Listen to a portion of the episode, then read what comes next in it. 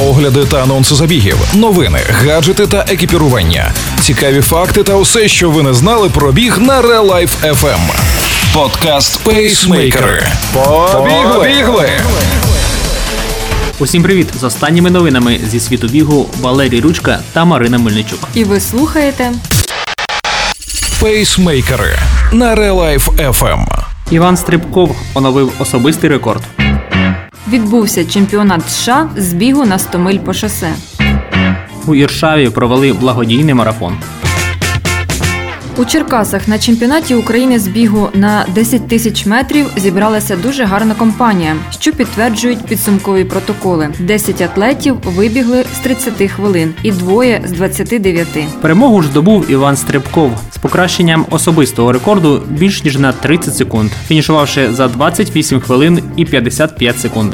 Серед жінок впевнено перемогла Валерія Зіненко. І хоча конкурувати їй довелося здебільшого з дівчатами, які спеціалізуються на марафонській дистанції, фінішний час говорить сам за себе. Найшвидший результат серед українок за останні 7 років. Та відповідно особистий рекорд 32 хвилини 19,54 секунди. Другу сходинку посіла Євгенія Прокоф'єва, а замкнула призову трійку Ольга Скрипак.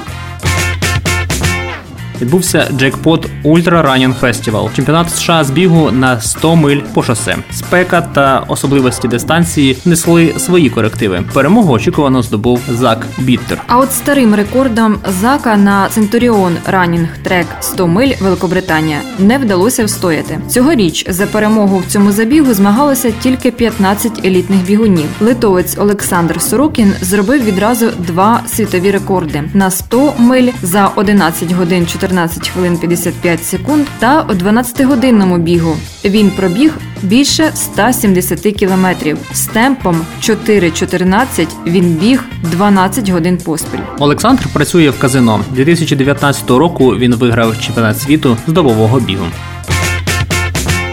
До Іршави з'їхалися люди з усієї України, щоб взяти участь у благодійному забігу. Загалом в масштабному спортивному святі взяло участь чотири сотні людей різного віку. Понад 200 дорослих учасників подолали дистанцію довжиною 21 кілометр. Тим часом майже сотні дітей пробігли 200 та 400 метрів. Організатори запевняють все для того, щоб популяризувати здоровий спосіб життя серед молоді. Проте головна мета благодійна. Таким чином, всі учасники намагалися допомогти 15-річному онкохворому хлопцю з Імстичева.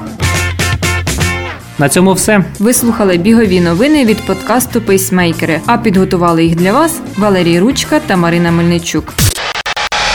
Пейсмейкери на Real Life FM. Бігайте! І тримайте свій темп. Ви слухали подкаст Пейсмейкери на Real Life FM. Real Life FM. Щодня з понеділка по п'ятницю о 7.40 та 16.40. Починайте бігати і слухати нас.